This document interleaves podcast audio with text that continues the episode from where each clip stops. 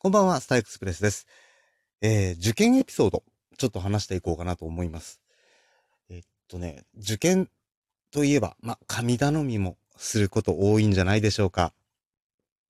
で、その時にですね、私も山口県に住んでおりますが、福岡の太宰府天満宮に、ま、親に車で連れて行ってもらったんですが、高速を走ってる時夜景が綺麗だったりとか、また、えー、ね、他にもパトカーが前をついてあの、パトカーの後ろ、ちょうど後ろをね、走ってたもんで、途中あの、赤色灯をキナキナ回すもんで、ものすごい目がチカチカチカチカ辛かったり、えそんないろんなことがありまして。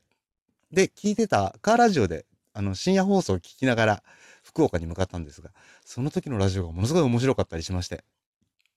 というのもあってですね、えー、ちゃんと神社、ね、太宰府天満宮についてお祓いをしていただくという時が一番眠かったんですよ、実を言うと。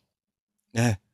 で、見事に、やばい。ふっあ、やばい。今寝てた。っていうのが何回かありまして、え、これはまずいと。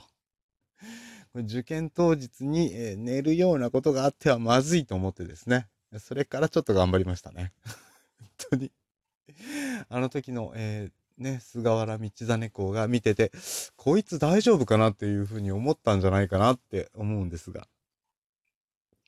まあ、なんとか、えー、目標の学校には合格しまして、なんとか良かったんですけどね。はい。そんな受験エピソード。